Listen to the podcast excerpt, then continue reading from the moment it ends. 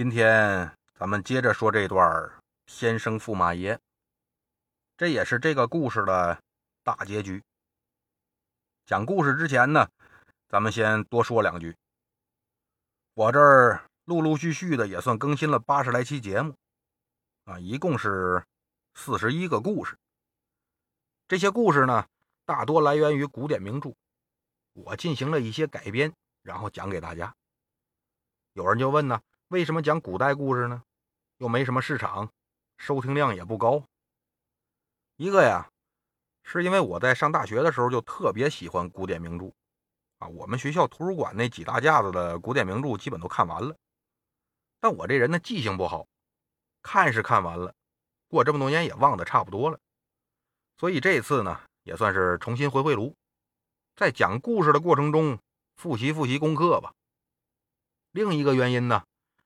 是因为我这水平也不行，哎，接不着有版权的书。古典名著呢是公版书，所以不会有版权纠纷。说到这儿呢，您可能就听明白了，咱这奇闻故事啊，这就算是最后一期了，我也就不凑整了，什么一百期啊、九十期呀，啊，四十个故事、五十个故事的，随缘吧。不过呢，我也不会离开喜马拉雅，回头我会开个新账号，那个账号呢。暂定是讲历史的，什么历史常识啊、历史故事这些。现在这内容啊，正在陆续的写，陆续的录。由于呢，这是我个人的业余爱好啊，就一个人干这活，所以进度比较慢。但估计个把月也就差不多了。到时候我会在这个账号通知一下我仅有的这两百来个粉丝啊。如果大家有对历史感兴趣的，到时候去关注和收听另一个账号的节目。得嘞。该说的呢，说完了，咱接着把这最后这集故事讲完。说安可气在安大器家拎了把菜刀，跑出去要砍了自己的媳妇侯氏。安大器那媳妇云氏可就害怕了，起身就想去拦着，但安大器一摁云氏这胳膊，那意思你别管。安可气拎着菜刀，一看没人上来拦，嘿。都跟我较劲是吧？喊了一嗓子：“我弄死那老娘们儿！”嘴上这么说，脚可没动。一看哥哥嫂子还没拦着，我走了啊！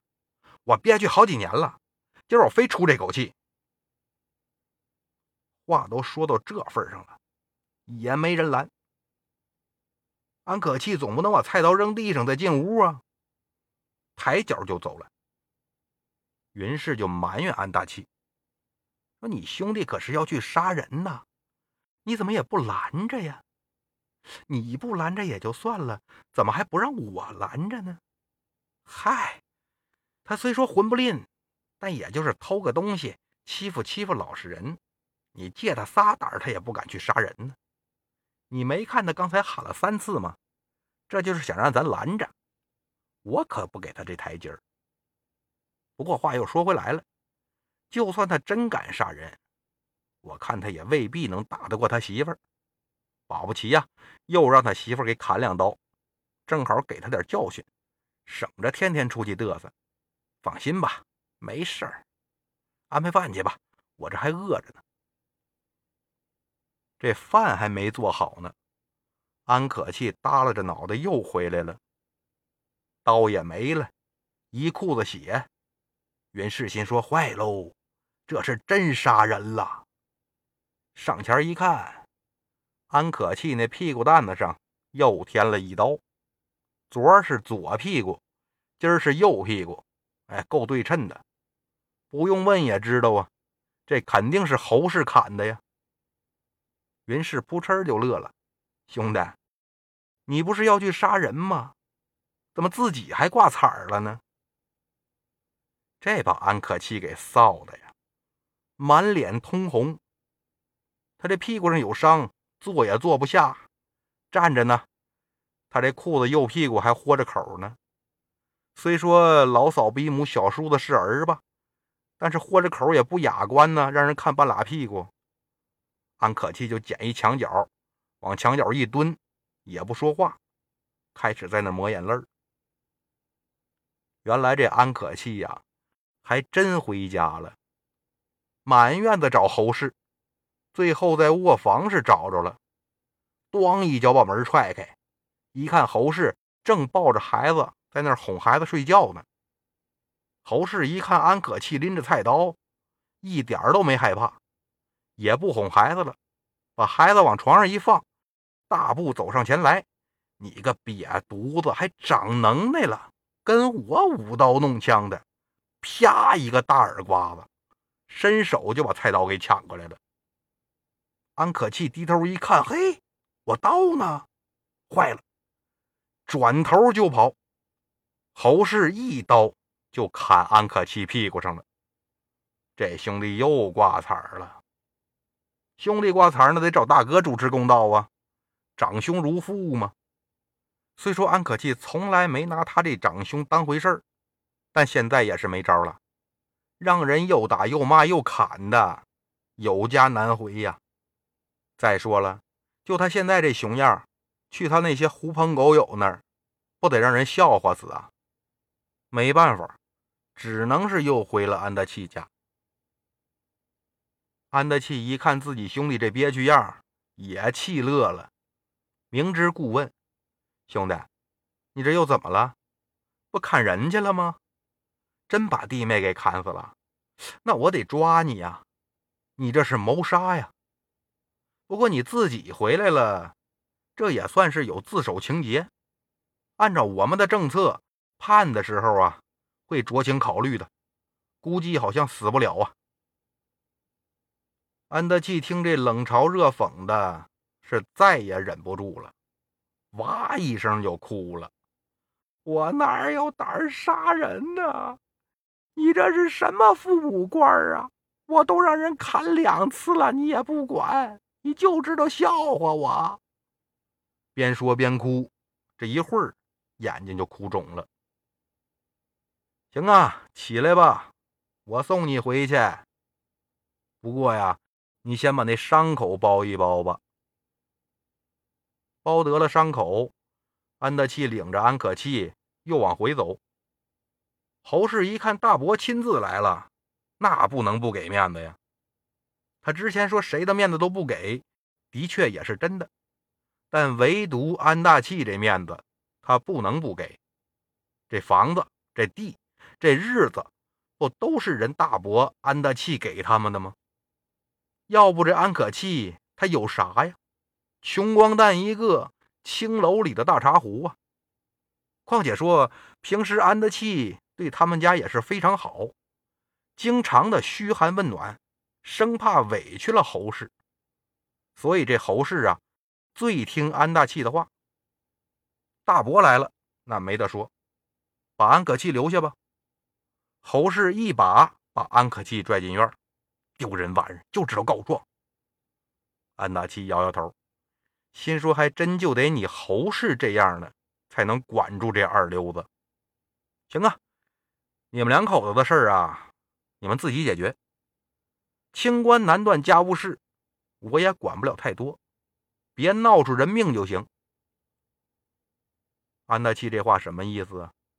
这就相当于是二三十年前的家长跟老师说：“哎，我们家孩子不懂事儿，老师你该打打，该教育教育。”现在可没几个家长跟老师这么说了，就算有这么跟老师说的，那老师也不敢打呀。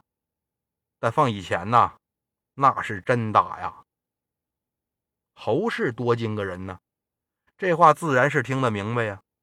行，大伯您甭操心了，我管着他，保准出不了事儿。您快进来坐。不用了，不用了，我还有点事儿，得赶紧回去。那我先走了啊，有事儿。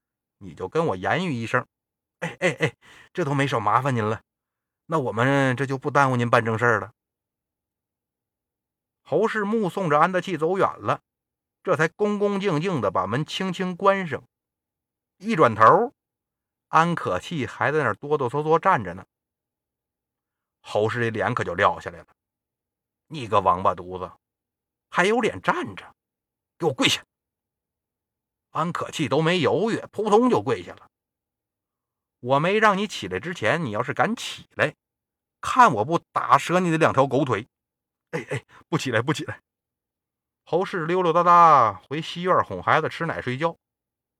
等到傍晚的时候，侯氏做得了晚饭，自己吃完，又找了个破瓦盆把剩菜剩饭装了一盆自己手里端着，走出门来。一看安可气，还老老实实在那儿跪着呢，捂着肚子，耷拉着脑袋，估计呀，这是饿坏了。我说安可气呀，以后你还出不出去瞎混了？不混了，不混了。你能不能好好找点营生，好好过日子？能能能能能能。以后还跟不跟我嘚瑟了？不嘚瑟了，以后都听你的。行，那你发个誓吧。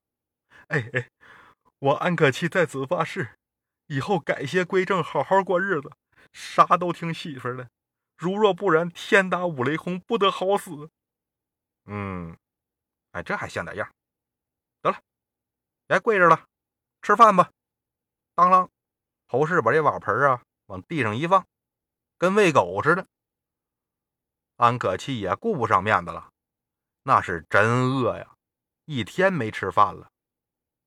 呼哧呼哧吃完，这算是有点劲儿了，在地上又躺了一会儿。侯氏把他扶起来，走吧，回屋擦擦身子。瞅你这一身脏不拉几、破破烂烂的，还那么多血，哪像个员外爷的样子呀？安可气心说：“我的个姑奶奶！”这不都是你一手造成的吗？要不是你那两菜刀，我身上哪来这么多血呀？不过打这往后啊，安可气果然是改邪归正了。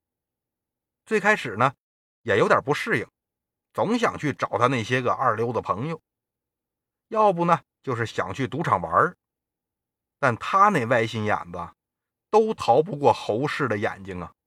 侯氏一瞪眼儿。